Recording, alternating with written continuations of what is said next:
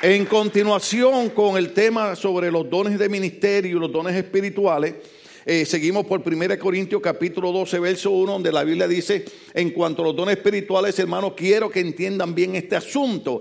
En el servicio anterior desarrollamos un mensaje completo bajo, ese tema, pero es importante para agarrar la onda de lo que estamos hablando, que mencionamos dos puntos clave, dos puntos clave hablando de los dones ministerio es que cuando eh, estudiamos en el libro de Efesios se habló de que a unos puso Dios como apóstoles, profetas, evangelistas, maestros y pastores. Entonces tratamos de explicar que Dios pone, por eh, así se entienda, un orden de jerarquía, un orden de, autoridad.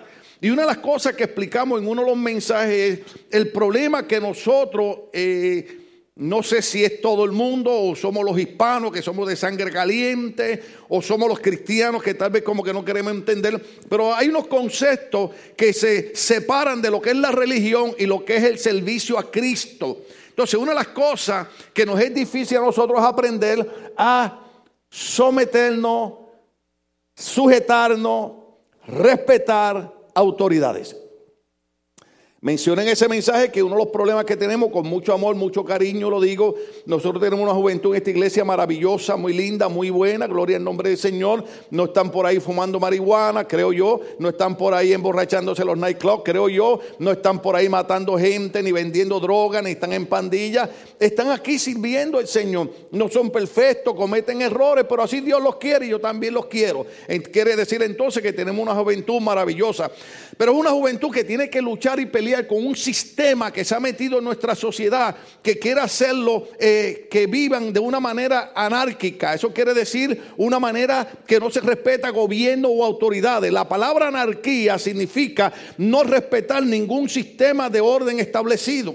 Entonces, ese, ese, sistema se trata de meter a nuestras iglesias. Usted ve el problema que tiene la mayoría de la gente en las iglesias es respetar el orden de la iglesia. Si hay algo que no nos gusta, armamos una guerra, hermano. Entonces es importante entender que Dios quiere que la iglesia se mueva en los dones ministeriales, se mueva en los dones espirituales, pero para todo tiene que haber un conocimiento de posiciones de autoridad. Eh, yo cité y los muchachos lo pusieron cuando hablé de la película esta y se me olvidó traer la foto mía ahí cuando yo trabajé en la película esa del hombre araña de Spider-Man eh, una de las cosas que le dice el tío es, con, el poder viene la responsabilidad. En la iglesia es igual. Con, con, posiciones, con dones de ministerio, con dones espirituales, viene responsabilidad. O sea, si usted, por ejemplo, quiere ser un predicador de la palabra, usted tiene una responsabilidad. ¿Sabe cuál es? Estudiar la palabra. Tiene que leer la Biblia, tiene que leer el comentario, tiene que sacar tiempo, tiene que orar, tiene que leer otros libros, tiene que estar envuelto en todo lo que es el conocimiento de la palabra del Señor. Entonces es importante comprender esa área de nosotros comenzar a tener la idea clara de que no es que la gente me está mandando, es que yo entiendo que Dios ha puesto un orden y yo debo respetar ese orden. Por ejemplo, problemas que nosotros hemos tenido en esta iglesia, y creo que lo tiene todo pastor en toda iglesia, es cuando las personas no respetan al líder que se pone a cargo de algo en la iglesia. Pero el problema es que la persona que no respeta al líder siempre trata de convencer a los que le rodean de que el líder está equivocado y ellos no. Déjame decirte algo. Si el líder está equivocado en algo que dijo y tú no respetas al líder, entonces la equivocación se cambió y el equivocado eres tú. ¿Por qué? Porque, por ejemplo, cuando hablamos de, David, usted sabe que el rey Saúl seguía a David. ¿Cuántos están viniendo a la historia? Oh, aleluya. ¿Se acuerda cuando el rey Saúl, que está tratando de matar a David, se mete a una cueva? Y de ahí dicen los soldados, uh, mira qué bendición, Dios lo ha puesto en tu mano para que lo mate. ¿Sabe qué dijo David? David dijo, líbreme Dios de yo tocar al ungido de Jehová. En otras palabras, Saúl estaba equivocado porque estaba tratando de matar a David, que era el futuro rey. Sin embargo, David dijo, aunque Saúl esté equivocado, yo lo voy a respetar y no lo voy a matar. ¿Cuánto han leído la historia esa? Entonces estamos tratando de que ustedes no sean simplemente un grupo religioso más, un grupo de cristianos más, un grupo de gente que visita la iglesia más. Queremos que ustedes cambien y entren a una dimensión de poder bajo los dones de ministerio y bajo dones espirituales. La verdad es esta, Dios quiere en los últimos días usar una iglesia bajo la unción y el poder de su Espíritu Santo de una manera maravillosa. Pero Dios quiere que sea una iglesia capacitada y educada, entrenada, en otras palabras, una iglesia extraordinaria. Muchos años atrás hubieron grandes avivamientos, se movía el poder del Espíritu Santo, la gente era bautizada en don de lengua, danzaba en el Espíritu, pero eso se, disipó, eso pasó. ¿Por qué? Porque la gente se quedó en eso nada más y no se capacitó. Una de las cosas, cuando usted estudia la historia, y ahora en diciembre vamos a tener una oportunidad, no puedo hablar de eso ahora, pero si usted estudia la historia, usted va a ver que cuando comienza el gran avivamiento en Los Ángeles, California, del Espíritu Santo, lo que detuvo eso fue que comenzaron a ver personas que no, no querían obedecer los líderes y comenzaron a haber divisiones. ¿Cuántos saben lo que es divisiones? Toda división destruye. Por ejemplo, si hay división en el matrimonio, ¿qué problema? Gracias a Dios aquí todos los matrimonios. Pero yo he conocido, no aquí, fuera, he leído acerca de ello de matrimonio, que eso es una guerra. El hombre por un lado y la mujer para otra. Mire, el matrimonio tiene que ser uno. Mire, el viernes yo me fui a operar un quiste que tenía en la espalda y estoy aquí sentado y los puntos me están hincando, hermano. ¿De lo que es hincando? Me están pullando ahí. Y, la, y la doctora entra riéndose. Dice, esto es increíble que venga un matrimonio a mi oficina y que los dos tengan el mismo problema. Los dos tienen un quiste en la espalda y lo tienen en el mismo lado. Porque mi esposa también el viernes la operaron de la espalda por el mismo problema. Sacaron una pelota así de ahí, hermano. Yo le tomé foto, pero no la quiero poner ahí porque... Sí. Ella se reía y yo le digo así, es que como tú y yo somos uno, nos salen los quistes hasta en el mismo lado. ¿Entiendes? ¿Usted se ha dado cuenta que a veces, a veces cuando yo estoy caminando, camino así como medio fino? Porque mi esposa y yo, como somos uno, a veces camino como ella, hermano. Nada, para ver si la gente me, me mira y dice qué guapo se ve. Mire, cuando yo pongo fotos mías en Facebook, me ponen como 6 likes. Cuando pongo una con Cindy, aparecen 180 likes. Entonces, de ahora en adelante, toda foto que pongo en Facebook tiene que ser con mi esposa. Y, los que me ponen seis likes a mí lo ponen por misericordia. Pobrecito el hermano, para que no se sienta mal el pastor. Entonces, el matrimonio tiene que trabajar en unidad. Pero el diablo sabe, Cristo dijo, Cristo dijo, que un reino dividido contra sí mismo no permanece en pie. El diablo sabe que si divide un matrimonio, destruye una familia completa. Tenemos que dar guerra, tenemos que dar batalla. Yo no estoy diciendo que ese marido tuyo es fácil. Uh.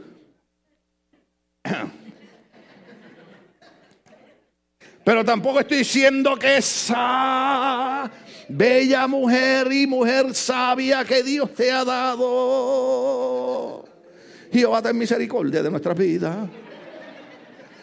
Yo no estoy diciendo que es fácil. Pero estoy diciendo que el hombre y la mujer que proponen honrar a Dios con su corazón pueden lograr éxito en su vida matrimonial. Lo que pasa es que el diablo nos dice algo y nosotros le creemos rápido, le creemos más al diablo que a Cristo. Cristo dice, para el que cree todo es posible. Y te ven los matrimonios, no hay nada que se pueda hacer. Pero yo he conocido matrimonios que han estado en problemas bien serios y dicen, no, yo creo que Dios va a intervenir y yo creo que el Espíritu Santo va a tocar y va a hacer, y algo va a ocurrir. Alabado sea el Señor. Hay que, hay que trabajar en, en, esa armonía y la familia. Por eso es que es importante entender que cuando estos grandes avivamientos comenzaron a dividirse porque dejaron de creer en respetar la jerarquía de autoridades, se fue al piso. Mas, sin embargo, la obra de Dios nadie la puede detener, ni Satanás ni los demonios. Y en estos últimos días la Biblia dice, donde abunda el pecado, sobrepuja la gracia. Déjame decirte algo, iglesia, para que tú lo entiendas. Oímos de, de terroristas, oímos de asesinatos, el mundo está en un caos y es para esta época, oye bien, es para esta época que Dios ha estado preparando la iglesia cristiana, incluyendo esta iglesia, es para esta época que la gracia de Dios va a sobrepujar mucho más que la fuerza del enemigo y el poder de Dios se va a mover de una manera maravillosa. Para eso Dios está preparando la iglesia. Dios está preparando la iglesia para estos últimos días. El diablo va a ser avergonzado. Ustedes se van a sorprender. Yo hace como dos años aquí sentí algo del Espíritu y se lo dije a ustedes. Muchos de ustedes se van a sorprender cuando Dios comience a usarlo, cuando Dios comience a levantarlo. Y usted va a decir, pero yo jamás pensé. No, tú no jamás pensaste, pero Dios ya había planeado y pensado que tú ibas a ser parte de ese hombre, esa mujer que iba a moverse en dones ministeriales, en dones espirituales. Pero es importante entender que siempre donde el enemigo trata de detener el avance es en ponernos rebelde. Los muchachos hasta encontraron la canción, cuando termina el culto la ponen. ¿Se acuerdan la canción mía? Soy de una raza pura y pura. Y gracias a Dios que sigo siendo rebelde, pero es con el diablo ahora. Antes yo era rebelde con la iglesia. A mí antes me hablaban y, de Cristo y yo lo primero que decía era, bueno, ¿y de dónde salió Dios? Te pregunté, ¿dónde salió Dios? Bueno, yo lo que te puedo decir es que Dios siempre ha existido. Él es alfa y omega, principio y fin. Yo no sé de dónde salió Dios, pero sí sé que la historia no puede negar que existió un Jesucristo que vino a predicar, que cambió la historia, que murió, resucitó y dejó promesa para la iglesia. Por lo tanto, si apareció Cristo, existe Dios. Pero, pero era ver cómo yo escapaba de que me hablaran de Cristo, porque yo estaba atado en el pecado. Pero Dios tenía planes con aquel que era un rebelde y Cristo lo confió y dijo, ahora va a ser rebelde, pero en contra del pecado. Y por eso usted ve, hermano, que aunque sea con dolor, aunque sea con operaciones, aunque sea sentado, usted me ve aquí sacando fuerza donde no tenga, diciendo, Señor, si tú me ayudas, yo predico, porque hay que decirle al diablo, la última gota de fuerza, mi último aliento de vida, se lo vamos a entregar en servicio al Cristo que dio su vida por nosotros en la cruz del Calvario. Es importante entender eso, hermano. Hay un orden de Dios. El orden de Dios es sujetarse a las autoridades que Dios pone. Cuando Pablo escribe a la iglesia de Roma, ¿lo han leído ustedes? Pablo dice, hay que estar sujeto a toda autoridad puesta por Dios. Es más, le voy a decir algo. Mm, gracias a Dios que Maldonado no está aquí hoy. Pero está la esposa. La misma historia. Oiga, hay que respetar hasta la policía. Mire, mire, hasta callados se quedaron. Porque, oiga, la policía estamos teniendo problemas con ellos. Pero la Biblia dice que hay que respetarlo. Yo hablé el domingo atrasado del problema de la muchachita aquella que no quiso respetar al principal, al maestro, al policía y creó un problema. Oye, ¿sabe qué? Allí salió Maldonado. Yo pensé que estaba trabajando hoy. Cambiemos el tema de los policías. ¿Por qué? Porque si a mí me detiene un policía, a mí una vez me detuvo un policía, le dije, no hay nada que... Digo, eh, a los policías yo los trato con un respeto y con un amor. Yes, sir. Uh, may I have your driver's license or proof insurance? Sure, sir. Here it is. Uh, sir, can, can, I know why I got stopped by you? Pero mire, porque porque mientras ese hombre tenga una placa aquí, esa placa significa que él tiene autoridad. Y Pablo dice, hay que respetar las autoridades, aunque no nos guste. ¿Cuántos de ustedes cuando chiquitos no les gustaba que la mamá y el papá los regañaran? ¿Ah? Mire, es tanto ahora que cuando sus hijos lo hacen, saliste a tu padre no, a tu abuela salió. Porque la Biblia dice, en la Biblia dice, libro proverbio dice, la necedad está en el corazón del niño. Desde chiquitos somos necios. Somos rebeldes. ¿Ah? Por eso es que nosotros aprendimos el sistema. Cuando usted quiera que su niño haga algo, dígale, no hagas eso. Lo agarraron. Porque usted dice a un niño, no hagas eso y va y lo hace. Entonces, cuando usted no quiera que se trepe al altar el niño, dígale, sube al altar. El niño va a decir, aquí hay algo raro. Y va a decir, eh, eh, como dicen por ahí en inglés los muchachos, this is a tricky question. Aquí hay algo que no, yo no me voy a subir al altar porque algo está raro. ¿Entiende? Que entre paréntesis, no podemos dejar de enseñarle a nuestros niños el respeto a la casa del Señor. Amén. Porque ahorita voy a hablar del diablo, no, ya no me da tiempo. Si un niño se trepa aquí y se estrella con uno de esos equipos, después vienen a demandar la iglesia. Pero si usted viene a demandar la iglesia, yo le voy a terminar de romper los equipos en la cabeza. Nosotros tenemos seguridad, pero eso no, pero eso no es para, para, para jugar con eso, porque ¿de qué vale? ¿De qué vale que a mí me den un millón de dólares y después yo no pueda caminar más el resto de mi vida? Prefiero comer tortillita con frijolito y poder bailar, hermano. Alabado sea el Señor. Y ahora que vienen las fiestas estas, alabado sea Cristo. ¿ah? Con cariño se lo digo. Entonces, e, e, es, es bien importante entender que la Biblia habla la importancia de respetar las autoridades puestas y los líderes puestos. ¿Cuántas veces mi pastor hacía cosas que yo decía, eso no está bien? Y los hermanos venían a quejarse conmigo porque yo era el asistente al pastor. Y entonces ya yo me estaba poniendo como el viejito. Cuando venían y me decían, mira, Tim, que esto, le decía, le voy a decir algo. Mientras ese viejito sea el pastor, él es el ángel de la iglesia. Y yo lo voy a respetar. ¿Usted sabía eso? Una de las cosas que hemos visto en nuestra vida, la razón por la que Dios nos ha bendecido, ha sido porque usted no puede cosechar lo que no siembra. Yo sembré respeto a mi pastor, yo sembré siempre consideración a mi pastor y después de 26 años, yo no sé si todo, pero tengo un grande grupo de hermanos aquí que también han honrado nuestra, nuestro ministerio, han respetado nuestra posición como pastores, porque usted cosecha lo que siembra. Usted no puede, usted no puede cosechar bondad si usted no siembra bondad. Usted no puede eh, eh, cosechar que lo traten bien si usted no trata bien la gente. Yo cuando estoy predicando digo cosas locas porque yo tengo una responsabilidad de enseñar lo que está en la Biblia. Pero de yo maltratar a la gente porque usted me cayó gordo, pesado. No, hermano, no, eso no es así. Nosotros somos la familia de Cristo. Hay que empezar a hacer un ejercicio de aprender a amarnos. Mire, es tan difícil que Cristo lo puso como un mandamiento. Él no lo puede. Amaos los unos a los otros. Yo todavía estoy en el camino de aprender a amar. Porque hay gente difíciles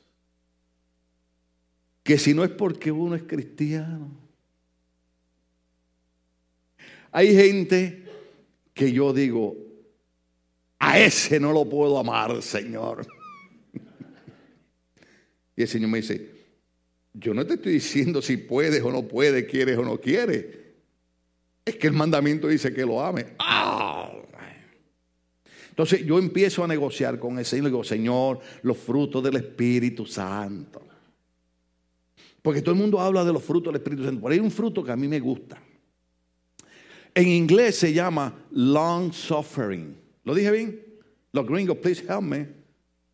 Probably in 10 more years I will preach in English, but not yet. long suffering, en español lo ponen longanimidad. Hasta la palabra es larga. ¿Usted sabe lo que significa ese fruto de longanimidad? ¿Cuánto ha leído los frutos de Gálatas, capítulo? Eh, yo no sé ni qué capítulo es. Seis. Eh, el fruto del Espíritu es gozo, paz, amor, longanimidad. Eso significa adquirir la capacidad para poder soportar, diga conmigo, soportar. Soportar a otro. Hay esposas que tienen ese don de soportar al marido. El marido le dice, negra, ¿me amas? Y ella lo mira y dice, te amo con el fruto de la longanimidad. ¿Cuántos entienden eso? Es, bien difícil esta situación. Pero el Señor, para poder ministrar en el área de los dones ministeriales, en los dones espirituales, tiene que capacitar la iglesia para que la iglesia entienda la importancia de estar bajo liderato. Amén. Siembre cosas buenas y coseche cosas buenas. ¿Cuál fue el otro punto que hablamos? El problema es esto, que estoy tratando de refrescarle la memoria para poder entrar en el mensaje de hoy. Y ya me queda un minuto. ¿Qué hacemos? El otro punto que hablamos, que la hermana Rocío, una mujer sabia, una mujer que capta, cuando yo pregunté, ¿cuál fue el último tema que yo hablé? Ella dijo, usted habló sobre la lealtad. Porque para poder tener dones ministeriales y dones espirituales, no solamente tenemos que aprender a respetar la autoridad expuesta, sino tenemos que aprender el concepto de lealtad. Para que sea más fácil, fidelidad. Mire, hermano, Perdón esto que voy a decir. ¿Cuántos ven las noticias? ¿Cuántos ven reportajes? Eh, cuatro o cinco personas, los demás están viendo HBO, Showtime. vea noticias. Alabado sea el Señor. Y vea una que otra película. Ayer yo con mi esposa me puse a gozarme allí porque me puse a ver una película de Tintán. Mire, usted no sabe ni quién es Tintán. A veces veo de Cantinfla. ¿Cuántos conocen a Cantinfla? Películas blanco y negro, pero sanas. Entonces, no, sigo, sigo acá mejor, sigo acá mejor.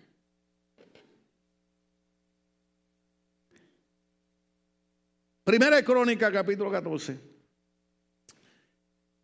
Cuando usted ve las noticias, usted descubre, oiga bien, oiga bien, que el caso de adulterios en matrimonio es el mismo nivel de hombres y de mujeres. ¿Cuántos se acuerdan ustedes 50 años atrás cuando el adúltero era el hombre? 100 hombres adulteraban y usted encontraba una o dos mujeres que adulteraban. Ahora es el mismo nivel. ¿Usted sabe por qué? Porque se ha perdido el concepto de lealtad. Diga conmigo lealtad. Se ha perdido ese concepto de lealtad, ese concepto de fidelidad. Y déjeme decirle algo, tenemos que trabajar con eso porque una de las cosas que yo veo que le falta a la mayoría de los cristianos es entender lo que es lealtad a la obra del Señor. O sea, lealtad y fidelidad no es cuando usted quiere, es cuando Dios le pide y usted no quiere, pero usted lo hace porque Dios se lo está pidiendo. Yo hablaba con, creo que era con el hermano Rafi y, estaba hablando de la situación de mi hijo eh, que partió con el Señor aquí ayudándonos en esta iglesia. Y yo le decía, siervo, mi hijo murió por la iglesia, mi hijo murió por el ministerio. Y le digo, ¿y sabe por qué yo sigo pastoreando y predicando? Porque Dios no me ha dicho que yo deje el pastorado. Y mientras Dios me diga que yo tengo que funcionar en mi don ministerial, que es el ser pastor y enseñar la palabra, yo tengo que obedecer a Dios. Porque yo tengo que hacer las cosas cuando Dios dice, aunque yo no esté de ánimo de hacerlas. Y cuando yo veo gente, cuando yo veo gente que no se esfuerza por la obra del Señor, que no se esfuerza por apoyar, por respaldar, que es cuando está en humor, cuando, cuando le da la gana, puedo predicar. Yo digo, está muy lejos de recibir un don de ministerio. Está bien lejos de recibir un don espiritual. Porque, oh,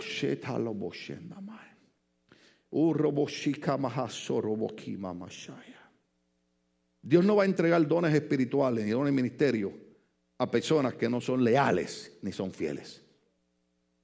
La lealtad para Dios es muy importante. Yo no quería hablar de esto porque lo tengo para otro mensaje, pero así por encimita se lo digo. Eh, eh, había un profeta llamado Oseas y cuando usted estudia la vida de él, que eh, yo digo, Señor, pero, pero ¿qué es esto? Este hombre, su esposa le es infiel, adultera, se va de la casa, lo abandona, se prostituye, luego la venden como esclava, la tiran a un mercado. Y en el mercado la están vendiendo como una esclava. Y Dios le dice al profeta, o sea, al esposo, yo quiero que tú vayas al mercado y quiero que compres a tu esposa y la reciba en tu casa y la ames. ¿Sabe qué hizo el profeta? Fue al mercado, compró la esposa que había adulterado, que se había prostituido, que cayó en la bajeza más terrible, que termina siendo vendida como esclava, la compra, se la lleva para la casa y la ama. Conceptos de hombres que han aprendido a serle leales a Dios y hacer lo que Dios le manda hacer, aunque vaya en contra de su manera de pensar. Mm. Eso viene en otro mensaje. Pero tenía que soltarlo hoy para que ustedes puedan comprender que el concepto de lealtad y fidelidad tenemos que desarrollarlo.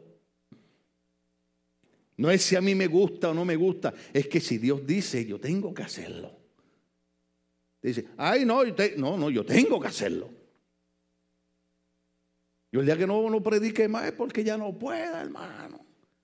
Pero ustedes vieron, ustedes vieron que yo he pasado la salsa y el guayacán, hermano, y, estudio la palabra, y a veces no puedo caminar, y a veces estoy, ahora estoy con unos puntos ahí que me están hincando para que no me duerma, alabado sea el Señor.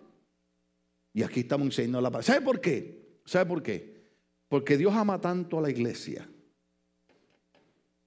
que si Dios tiene que usar un hombre que ha pasado por lo que yo he pasado, para que todavía les enseñe a ustedes, Dios lo va a hacer porque Dios les ama a ustedes mucho más allá de lo que usted se imagina.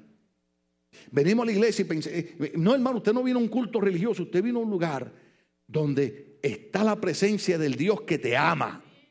El Dios que te ama. Déjame si lo entiende. El Dios que te ama. El Dios que te ama. Por eso nos enseña esta cosa. ¿Sabe cuál fue la lección? De todas maneras lo voy a predicar. Pero ¿sabe cuál fue la lección? ¿Por qué Dios hizo que el profeta hiciera eso con esa mujer? Porque Dios le dijo, ahora vete y dile a mi pueblo que así como hizo tu esposa, ha hecho mi pueblo conmigo, pero así como tú hiciste, yo voy a hacer con mi pueblo porque amo tanto a mi pueblo que aunque se haya prostituido y haya caído en lo más bajo, yo lo compraré nuevamente y lo recibiré. Déjame darte noticia, tú y yo caímos muy bajo, tú y yo caímos en la prostitución, eh, espiritualmente hablando, ¿me, ¿me comprenden? Sin embargo, Dios envió a Cristo para que con su sangre nos comprara, para que fuésemos el pueblo escogido del Señor. Somos lavados en la sangre de Cristo. Por eso el libro de Efesios dice, a precio de sangre fuimos comprados. Hicimos las cosas más asquerosas, sin embargo Cristo nos lavó en su sangre preciosa. Usted sabe que la Biblia dice que cuando nosotros nos fuimos a adorar a otros dioses y nos fuimos, la Biblia dice que eso fue prostituirse. No lo malinterpreten, ¿ok? Pero ese, es el tema. Pero lo grande aquí es que no importa dónde habíamos caído ni lo que habíamos hecho, Dios nos amó tanto. ¿Se acuerda el el beso más famoso? Porque de tal manera amó Dios al mundo que envió su Hijo unigénito para que todo aquel que en él crea no se pierda, mas tenga vida eterna. Dios nos amó tanto que envió a Cristo a morir por nosotros. Por eso a mí me gusta venir a la iglesia, por eso me gusta predicar, por eso me gusta cantar, por eso me gusta adorarlo, porque lo que él hizo por mí, nadie jamás lo iba a hacer y él merece toda mi adoración, él merece toda mi alabanza. Sea el nombre de Dios glorificado. Se nos fue el tiempo. Tocamos el primer punto de Primera de Crónica. Primera de Crónica, capítulo 21, nos lleva a una situación basada en un hombre que Dios le da un ministerio. Les voy a adelantar muchas cosas aquí, porque todos ustedes han visto evangelistas, han visto pastores, ustedes han visto en Facebook un montón de cosas, ¿verdad? Usted ha visto en Facebook las cosas que ponen, eh, por ejemplo, un predicador que le ponía el, zapato en la cabeza a la gente para que Dios lo bendijera. Otro que agarró una manguera, echarle agua a la gente para que recibiera la bendición del Espíritu Santo. Otro que empezó a sacarle dinero a la iglesia. Y usted ve cuánta cosa extraña ponen en Facebook. Entonces, quiero llevarlos a una etapa que los dones de ministerio son algo muy serio. Y hay hombres que cuando están en el ministerio corren el peligro diga conmigo peligro, de dañarse. Hay muchos hombres que empezaron bien, eran buenos hombres y terminaron mal porque se dañaron. Ve, yo prediqué en la reunión de pastores, la conferencia de pastores, que hay mucha gente que está en ministerio y, lo que quiere es mantener una fama de ministerio. Yo soy el mejor predicador, yo soy el que oró por la gente, la gente se cae al piso, yo soy el que oró por sanidades. Entonces tienen que entrar en una guerra de tratar de mantener la fama. Y yo hablé, yo no sé cuánto ustedes vieron aquella película que en inglés se llama Can't Buy Me Love. Del, muchacho que, que quería ser famoso y entonces hace un trato con una muchacha que era famosa en la escuela para él ser el famoso del grupo. Y la muchacha un día le dijo, ¿sabe qué? Déjame decirte algo. El problema aquí no es el famoso. El problema aquí es que vas a tener que trabajar el resto de tu vida para tratar de mantener la fama. Entonces, hay veces que equivocamos lo que es el ministerio. El ministerio no es para creernos más grande que nadie. Una de las primeras cosas, y aquí lo vamos a discutir más adelante, que yo he enseñado a la iglesia es, Dios no comparte su gloria con nadie. Todo lo que hagamos, siempre hay que dar la gloria a Dios. Cuando yo venía en el carro orando, Señor, ayúdame para el mensaje, yo le dije al Señor dos cosas. Le dije, número uno, tu palabra dice, separado de mí, nada podéis hacer. No podemos hacer nada separado del Señor. Quiere decir que si nos separamos del Señor no servimos para nada. Entonces, si hacemos algo, hay que darle la gloria al Señor. Y luego le dije, Señor, y no importa lo que haga, tu palabra dice, siervo inútil soy, porque nada más hice lo que se me mandó a hacer. Entonces a veces hacemos algo en la iglesia o hacemos algo en el ministerio y nos creemos más grandes que nadie. ¿Usted ha visto ese problema a nivel de ministerios, a nivel de iglesia, a nivel de predicadores, que se creen más grandes que nadie? Déjame decirte algo, la persona más grande en el ministerio es la que aprende a ser humilde delante de Dios. Es la que aprende a decir, si algo bueno hice fue por la misericordia de Dios. Si algo logré fue porque Dios me ayudó. Si algo tengo es porque Dios me lo ha dado. Pero el día que creamos que tenemos algo porque yo lo hice, estamos en problema. El hombre y la mujer que tienen un ministerio de, de, Dios, que tienen un ministerio espiritual, se va a notar la sencillez la humildad en ellos. Ahora, no, no, no malinterprete humildad con falta de higiene. No venga aquí el domingo que viene ahora ahí con las greñas así, ah, sin bañarse, sin cortarse las uñas. Y, hermano, ¿qué pasó? Y usted predicó de humildad. Eso no es humildad, eso es falta de limpieza. Vaya y bañese. ¿Cuánto entienden lo que estoy hablando? Humildad no tiene que ver con cómo tú te viste, es cómo tú tratas a la gente. Humildad tiene que ver como Santiago dice. Ay, mire, vamos a hacer algo. Vamos a dejar primera crónica para el otro domingo, ¿ok? Santiago dice, no el hermano David Santiago que está aquí, sino el, el de la Biblia. Santiago dice, si llega un hombre o una mujer a tu iglesia con mucho anillo y mucha prenda y bien vestido, y hay un hermano humilde, sencillo, sentado al frente. Y tú le dices al hermano humilde, mira vos, quítate de ahí para que se siente el gran personaje que acaba de entrar. ¿Sabe qué dice el Señor? Eso es hacer la acepción de persona.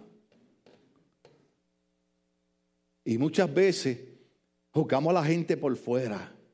Oh, oh, ese tiene que ser alguien importante.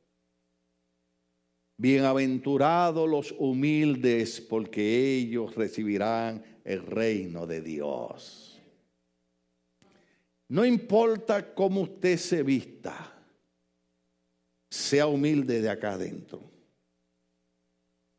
Salude, de una sonrisa. Bendito sea el Señor.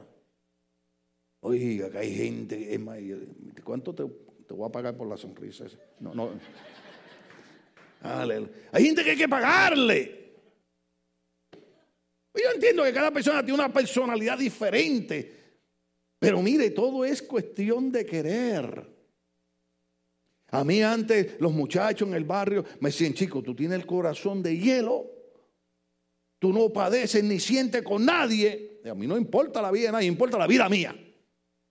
Hasta que viene a Cristo. Entonces ahora me importa la vida de usted, pero no para averiguar lo que usted está haciendo, sino que me interesa. ¿Por qué usted cree que yo estoy aquí predicando? Porque yo no tengo más nada que hacer. Yo estoy aquí predicando porque usted me interesa, usted me importa. Entonces Santiago dice, no hagas asesión de personas. Saluda al que entró bien vestido, saluda al que entró con prenda, con anillo y tal. Pero saluda también a aquel hermano humilde y sencillo que llegó a tu casa. Porque total se nos olvida que todos un día estábamos andando en caites. Aunque usted fuera de la capital de su país. Perdona aquí, los voy a ofender. Si usted vivía también en su país, ¿para qué se vino para acá? ¿Sí o no? Oye, ahora. Mire, mire, mire, mire, mire, mire, muchos zapatos, zapatos. Mire, si antes andábamos con los tenis rotos. ¿Cuántos usaron tenis rotos alguna vez? Mi mamá compraba eh, eh, eh, unos tenis y me decía, hijo, perdón la expresión, me dice, eso te los tienes que fumar. No era fumar cigarrillo. Es que en Puerto Rico nosotros usamos la expresión, eso te lo tiene que fumar. O sea, eso tiene que ser. Usted sabe, cuando la persona fuma, la persona está en un vicio, que el cigarrillo hace un daño terrible. Nosotros no, lo, no promovemos la idea de fumar porque hasta el mismo gobierno dice que eso hace daño. Entonces hay que quitar lo que hace daño. Pero la gente tiene vicio, hermano, se, se, fuman hasta, hasta la golilla, en lo último, se queman los dedos. Porque quieren fumarse todo el cigarrillo. Entonces nosotros usamos esa expresión para decir, esos zapatitos te los tienes que fumar. O sea, nada que a los dos meses de uso ya no sirven. No, te tienen que durar dos meses, seis meses, dos años, cuatro años. Y si no tienes que hacer como me hacían con la bicicleta a mí. Oiga, a mí los reyes me traían una bicicleta todos los años. Hasta que crecí me di cuenta que los reyes eran bien listos. Melchor, Gaspar y Baltasar lo que hacían era que la bicicleta verde del año pasado, este año me la pintaban de azul.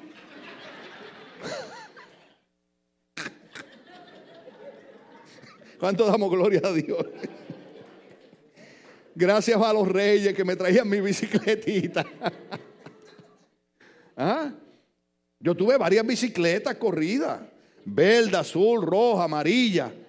Hasta que crecí, llamé a Baltasar y me echó y Gaspar. Le dije, mira, ven acá, ¿qué es lo que tú te crees? el próximo domingo, con el favor de Dios, seguimos de Primera de Crónica, capítulo 21 en adelante. ¿Cuánto Dios bendijo en este día? Él es la gloria del Señor. Estamos de pies, hermano. Aleluya.